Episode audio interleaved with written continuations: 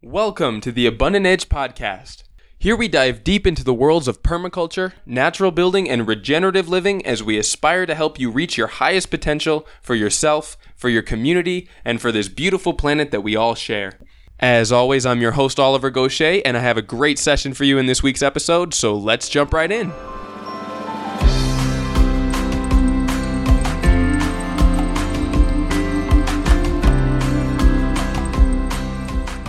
Are you looking for the best resources to help you build a regenerative lifestyle? New Society Publishers has been a leader in sustainable publishing for over 30 years.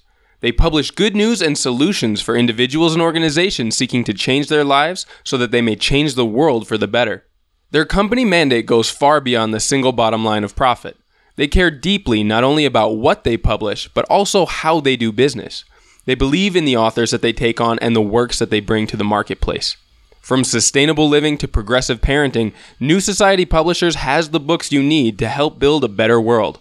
Buy your print and ebooks online at www.newsociety.com or at fine bookstores near you. Have you been researching and learning about regenerative living, permaculture, and natural building for a while, but are still a bit unsure of where to start? Are you new to these topics and feeling overwhelmed about the sheer scope of information and knowledge that's out there to be absorbed? Are you a seasoned professional in the field looking to expand your experience and expertise with other professionals who are pushing the boundaries of regenerative projects? Well, you're in luck. Here at Abundant Edge, we have just what you need to take the next essential steps towards putting the information from these podcasts, interviews, books, and articles into action. We offer courses for beginners, intermediates, and even seasoned professionals to learn from successful regenerative business owners, farmers, builders, and other artisans who are keen to share their knowledge. Our teachers and facilitators have been working and experimenting tirelessly to provide the most up to date information available to help you put your skills and efforts to use in regenerating the planet and transforming the global economy into one that abandons the outdated model of consumption and destruction into one of health, stewardship, cooperation, and abundance. Come and get your hands dirty. You can get a full list of courses and trainings as well as volunteer opportunities now at abundantedge.com. We're looking forward to seeing you here. All right, hello everyone out there. Welcome back to part two of the Abundant Edge Design Criteria Checklist. If you're just tuning in now, I would really recommend that you go back to last week's episode and listen to the first portion. Now, just remember that the free PDF that accompanies these two episodes can be downloaded for free at abundantedge.com in the show notes for this episode for the podcast. Now, last week we went in deep about defining your vision and goals. We went through the visioning exercise and then covered the second portion about site analysis and inventory of resources and limitations, talking about site analysis and mapping, inventory of materials, and now today we're going to move on to invisible structures. As usual, I'm joined by my friend and colleague Neil Haggerty. So let's jump right on in and start on with the second portion of our design criteria checklist. Let's go now to another very important category that is often overlooked and can really gum up the progress of your projects if it's forgotten. And of course, I'm talking about invisible structures. Now, invisible structures are the rules and regulations that govern what you can legally do and how within a society. Different places have very different standards, so I won't go into any specifics for any given region. Um, and there are a lot of places that even have a complete lack of rules and regulations, or at least that can be circumvented very easily. So it's really worth doing your research here to see what kinds of incentives and limitations there are to your project plans. In many countries and regions around the world, there are also subsidies and other forms of support that governments and other organizations offer to incentivize ecosystem care. You might even be able to leverage these for financial gain if you meet those stipulations. So let's start at the beginning. I'm talking about codes, permits, and regulations. So you want to start by doing a thorough research into what you are legally allowed to build with and what you're allowed to build. What kind of waste and water treatment facilities are you legally required to have on your site? This can vary drastically depending on what kind of ecological features you're near if you're in an environmentally protected zone, there could be some very strict limitations. Also, a lot of urban areas have very strict codes and regulations about what you're allowed to do. Now, how will new construction and infrastructure affect your property taxes? This is something that a lot of people don't think through. When you reassess when the taxman comes by to see what sort of resources on your land, and all of a sudden you're strapped with a yearly property tax bill that way outstrips what you had in your budget to continue to develop your site, this can be an extremely limiting factor and is worth doing research on uh, as, as ahead of time as possible. What kind of checks, inspections, and reviews are you required to have done on your site, and within what amount of time? All of this is worth researching. I have known people who have had their entire operations shut down because they did not foresee some of the regulations that they needed to accommodate within their project planning. Now let's look at some of the the positive sides of this.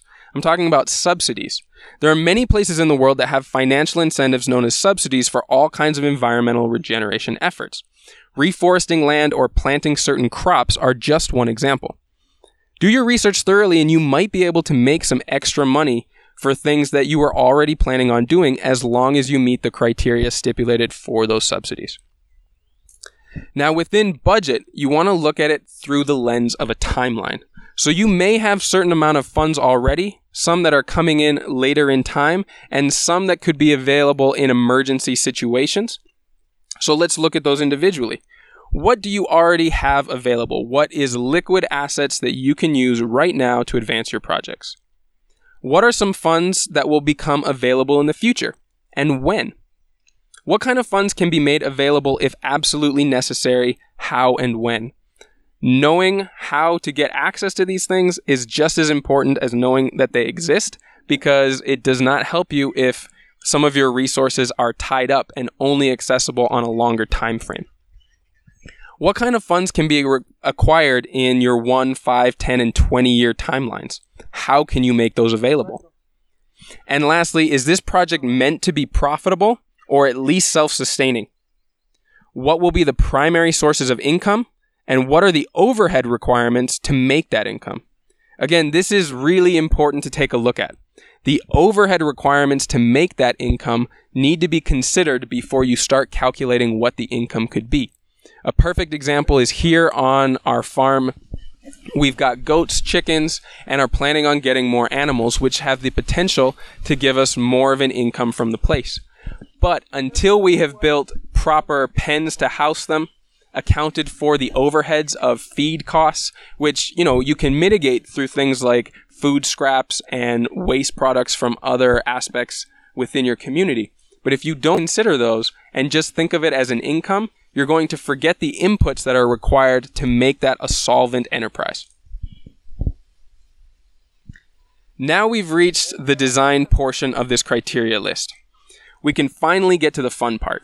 With all of the information gathered from the previous categories, you should be well prepared to make a conscientious and insightful design. Remember to think through the timeline of the components that you're designing to mitigate obsolescence and decay especially in the case of infrastructure and buildings. If those are not considered from the beginning, you're going to have infrastructure that immediately starts to fall apart and is going to need maintenance, which comes with a lot of costs and time commitment. Ideally, your designs will improve and mature over time, or at least be easy to maintain and improve or renovate. So first you've got to define the components of your goals and your visions, which we completed earlier, the first stage of this criteria which need to be designed and planned for. Things like building, infrastructure, landscape, utilities, and especially water, and we'll get into the details in those now. And this should be like a fun time, right? So you should you you know you've got some homework done. There's probably a group of you at this point sitting down to design your enterprise. Um, and and so using you know some knowing some basic tools to stimulate your creativity and to produce coherent designs is like really really good thing to do.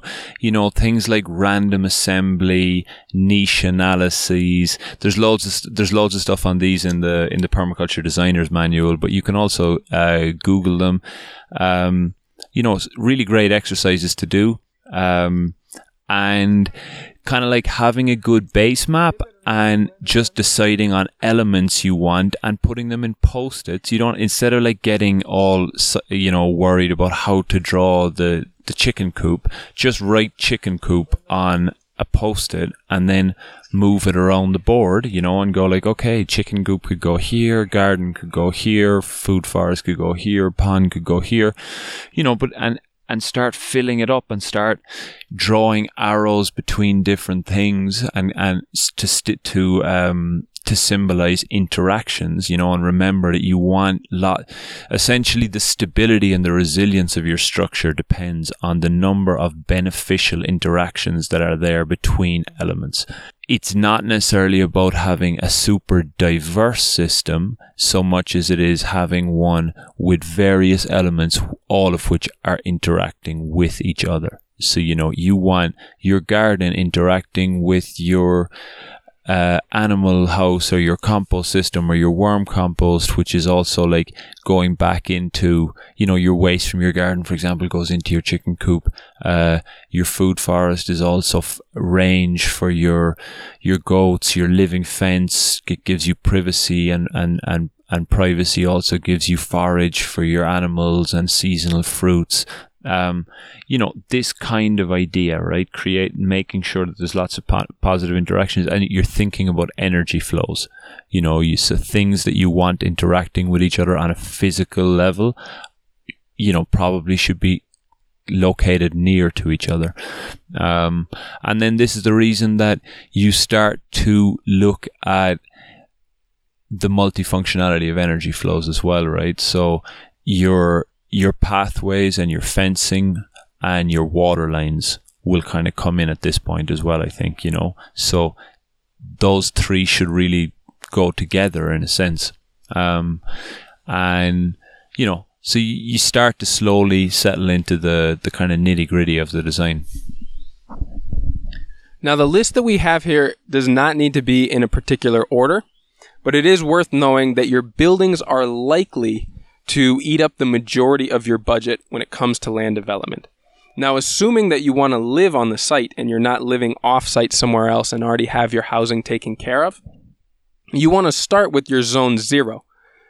Mostly just because so many of your energy flows are going to go through your buildings.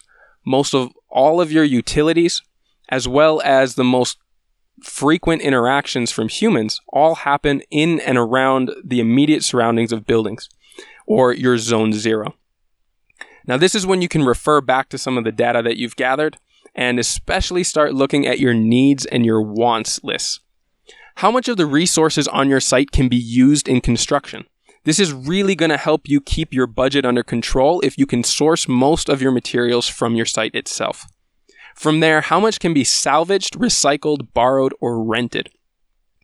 And what are the buildings traditionally made from and designed to facilitate in your area? Now, I'm talking about going back in time and looking at the vernacular buildings. What would you need to update to suit your needs and wants from how buildings were traditionally made in your area? There are plenty of great references to see what the vernacular structures were wherever you happen to be building. Most all sites around the world have a very rich building history, even if those buildings aren't still standing. There might be a reason why they're not still standing. Either they were purposely built as in as temporary structures, or the maintenance and replacement of key elements of those structures was planned into the construction from the initial site. Now, from there, consider infrastructure. This can go very, very deep into detail, so I've kept it just to two bullet points your primary access, things like gates, walls, paths, roads, etc., and your secondary access, things like energy flows within the site for efficiency and ease of use. Now, this can be broken down on the macro or the micro scale. You can look at energy flows within, within each individual building or component on your site, and you can look at it as a site wide energy flow analysis as well, like Neil mentioned just a second ago. Landscape features and gardens are extremely important. Now we're talking about your zones 1 through 5. We could go into a lot more detail about this, but it's going to be extremely specific to your goals. So, this is where you want to review and revisit the goals and visioning exercise from the beginning of this criteria list. And now let's talk a little bit about something that is very often overlooked in the design process, and that's maintenance. This is a really important one. The more maintenance your systems require, the more your time and your budget will be tied up, preventing you from advancing other projects. Yeah, this is crucial, and it's kind of like back to what we were saying at the at the start of the thing of, you know, your enthusiasm will inevitably wane slightly once you, you know, figure out that wow, I can grow my own food and live off the grid, and um, so thinking about maintenance systems, and again, just thinking about energy flows. Uh, the biggest cost any system always has is is labor and, and human capital. You know, um, so just and if you know if you're a good permaculture designer and if you're accepting feedback as you put your systems in place, this should kind of flow organically. Um, you will, you know, ideally, and this is why these systems are kind of fluid in their design. The best design gets rolled out over five or ten years as unnecessary work is is slowly eliminated. But the more you plan for it at the start, the easier those little retrofits will be. So that's why relative uh, location within your design is, is very important, like I was alluding to earlier.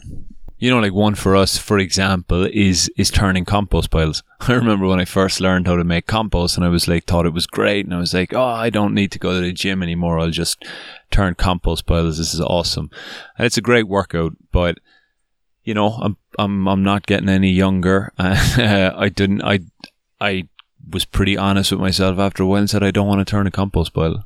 I'm going to get my chickens and my worms and uh, my you know my other animals to do that for me, and maybe I'll like clean out an animal pen once every uh, once every three months, but it'll be one blast of work and then it's done and the and the animals and the bacteria do all the rest of the work. So it's like, you know, those kinds of things. Being honest with yourself I think is like is very important. Yeah, you really do need to be honest with yourself about what you are likely to commit. And if you don't have a lot of experience working on farms or in living systems in the past, be very conservative with your estimates as to your own inputs as well as the budget that you have to put into these things. Um, you can always advance things along faster if you have more time and energy. But if you plan for a certain amount of contribution that you're unable to match, it's really going to throw off the progress and the advancement of your goals. So the last category within this is utilities and especially water. Where does the water naturally flow and how can it be harnessed for infiltration, storage, and dispersal? Now, we analyzed this pretty carefully in uh, our site analysis portion of this criteria.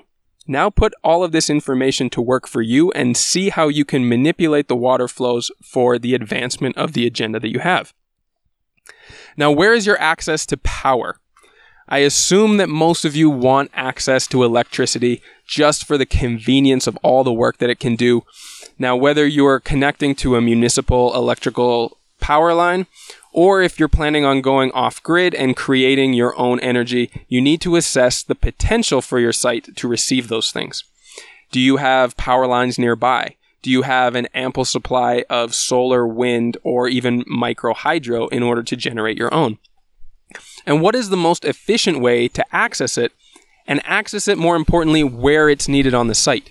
So it's great if you've got power lines right up to the border of your property but if your house is on the very far end within your design, you're going to spend a lot of money in putting in the infrastructure and running the lines to get that energy to where you're actually going to use it.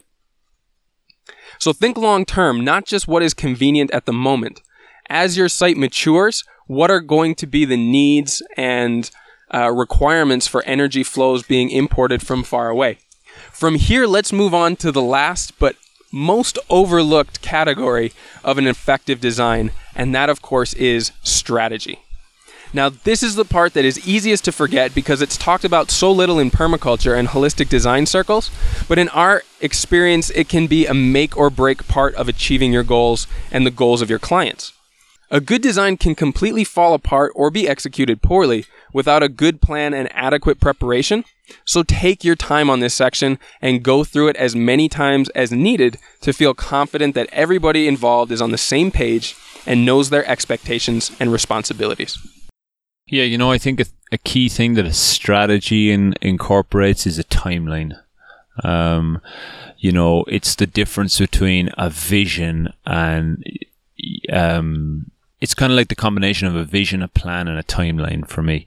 Um, so you know, you've got your vision, you know where you want to get to, you've got your big dreams, and then it's a strategy is being able to to go year one, year two, year five. Where are we going to get to, and how, and what are we going to do, in what order, and who's going to do it? you know, that's essentially what you're talking about, uh, and that allows you to then delineate responsibilities within your team or your organization or your family or whatever it is, and say, okay, we're going to make this happen. Um, and I think you know a good leader can keep the overall strategy in mind as, you know, it's almost like tracking the course of a ship. You know, storms will come in, you'll have to put out fires, things will change and and you'll get you know, you'll also change exactly your your exact plans uh, and where you want to get to will change, but you you sort of keep the overall course in mind.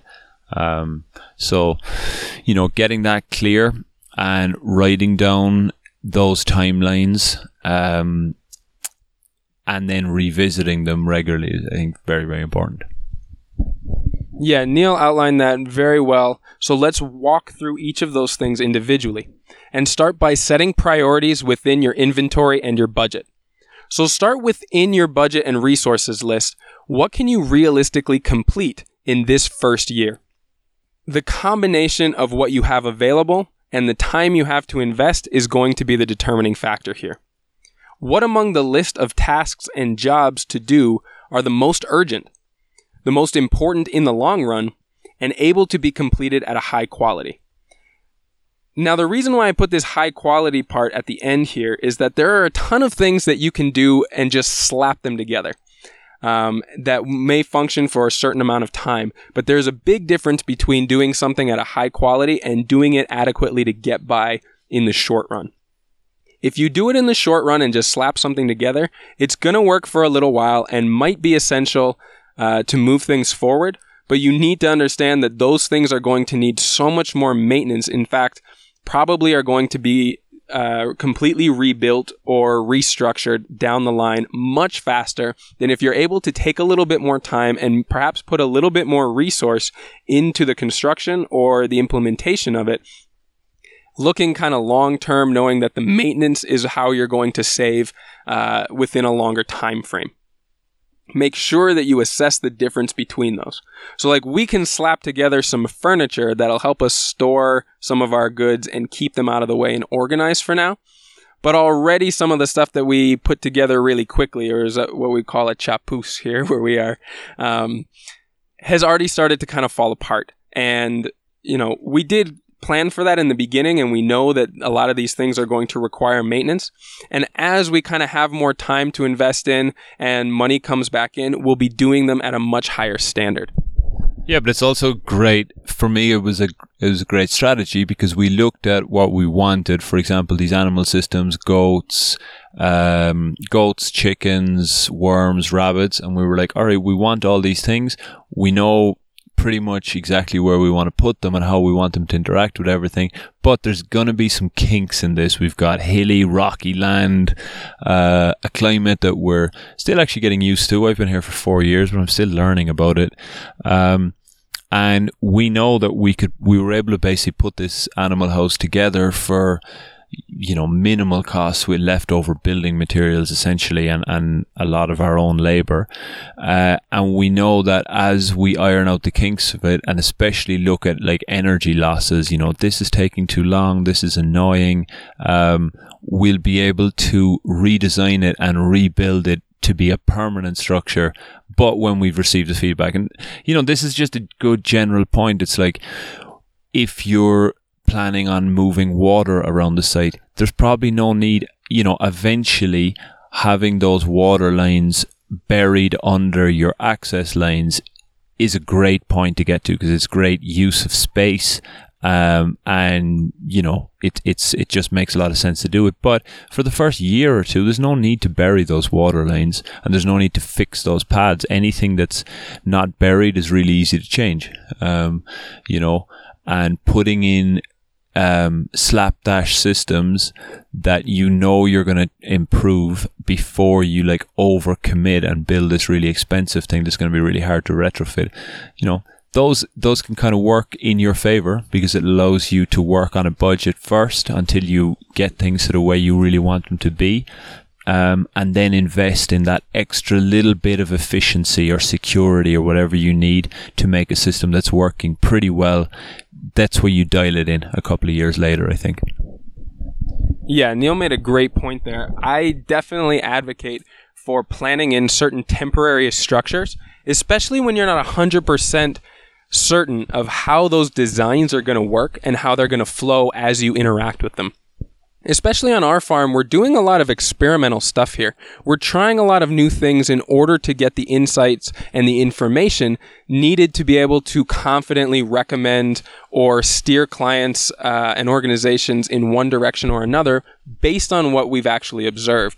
And in order to do that, we've needed to put up some temporary structures that'll give us that information without kind of committing us to a design that we're not yet sure is going to work. Um, and I really encourage people to look seriously into temporary structures, especially if you're working from a limited budget and are not really certain about how you're going to interact with them. So, moving now to strategy, let's talk about what needs to be designed, bought, and sourced, and in what order of execution. So, what needs to be designed before you begin? In our case, it was the animal structures, uh, the water access lines, and especially the house. So, one of the first things that we did, even before we started putting in some of the gardens, was assessing where our permanent structure, our living space, and what's probably going to serve as our offices is going to go, where it makes sense on the landscape, how it can be integrated in the landscape so that it actually is improving the ecology around it rather than just uh, basically consuming resources. And from there, we started to design a lot of the individual components of the farm around that. What needs to be bought or sourced before you begin? This will give you an idea of how much of your budget is going to be taken up by any individual task. Now, hopefully, if you've done your research well earlier in the stage of this criteria, you'll have a whole list of things that you already have access to either for free or very cheap within your local community or ideally even on site that can really, really minimize the amount that needs to be bought or sourced from further away. Now, from there, you want to break each of these into major tasks. Um, or each of these major tasks into smaller individual tasks and order them appropriately. So, the obvious example would be to build the foundations before the walls of your house. But in a lot of cases for developing land, it would be improving the soil before you start to plant it out. Or perhaps planting it with pioneer species that can help to improve the soil quality before you start planting your cash crops or your food. With this information, you can start to move forward with a more uh, concise plan. And breaking larger tasks into smaller tasks really takes away the daunting aspect, the fear that comes along with, like, oh my goodness, this is such a big undertaking. How are we ever going to do this? If you can break it down into smaller, actionable steps uh, that take away the fear or some of the apprehension in getting started, you can look at it on like a day to day basis. So, you know, we're slowly building fences around some of our more vulnerable areas here on the farm, but you can't do it in one day. So we put aside a couple of days for running the fence line, a couple more days for putting in the uh, the access gates and the entrance points. And there's probably going to be a little bit of time in maintenance along the line because many of these have not been planted out with the living fence, which will eventually go in. So breaking it down into smaller tasks makes it much more manageable and less daunting of an undertaking. Yeah, you know, and also taking advice from people and you know, looking at education, time spent studying, time spent observing as as as an investment, you know. Um, you know, there's great courses you can get, there's great resources out there um, that can really like fast track you and if not even fast track you just you know take um, look at the whole thing as a process um, in which you know you will you will be continually learning and evolving as you go um, so that as the landscape evolves you can you can respond to it. Um, you know, and a lot of this stuff is actually about being being comfortable to get into the process and and out of the results. You know, I see definitely a lot of anxiety in some people uh, when they're starting these kinds of things because they want to have the exact thing that they're going to do with their land or that or their project done, but actually having the sort of courage to go like, all right, I don't have these answers now. I don't actually know what this place is going to look like or what I'm going to look like in a couple of years, but just be committed to to this process and to going like, okay, this is, you know, whatever stage we're at, this is where we're at. It's time to observe. It's time to read. It's time to, to research. Hopefully, you know, this podcast and other kinds of things will, will give you sort of a framework so that you can divide up those tasks. Um, you know, maybe you're at the point way back at the start where you just need to do loads of reading about the climate you're in and identify it. Um, you know, maybe you're further down the line, you need to learn a little bit about, you know, some patchwork designs, putting in ponds, all the rest of it. it it's fine. You'll, you know, you get there. All the information is out there and there's just loads of people super happy to share it. So now that you have a framework and a bit of a plan moving forward, your major tasks are broken down into manageable steps. We're coming along to the delegation and the accountability portion. And this is the last main portion that we have on this list because this is where all the action happens. Now there's a good chance that you've already started to implement certain things on your site and this is a good way of kind of reassessing and making sure that everybody's on the same team. And the delegation of tasks is really important so that we don't have a whole lot of people working on the same thing that could be done more efficiently um, with a little bit of structure. So, with your list of most important goals now broken down into these manageable steps, with at least a loose order of, ex- of execution, decide who should oversee each task and get some accountability to make sure that those people follow through within a reasonable time frame. Ideally, each task will be given to the person most able and enthusiastic about doing it, but we know that there are many tasks that no one really wants to do. So try to divide those tasks up evenly and equitably. So now if you're working in an organization, many of these roles and responsibilities might already be defined. And in many cases, however, these roles need to be shifted or redefined in order to accomplish your goals.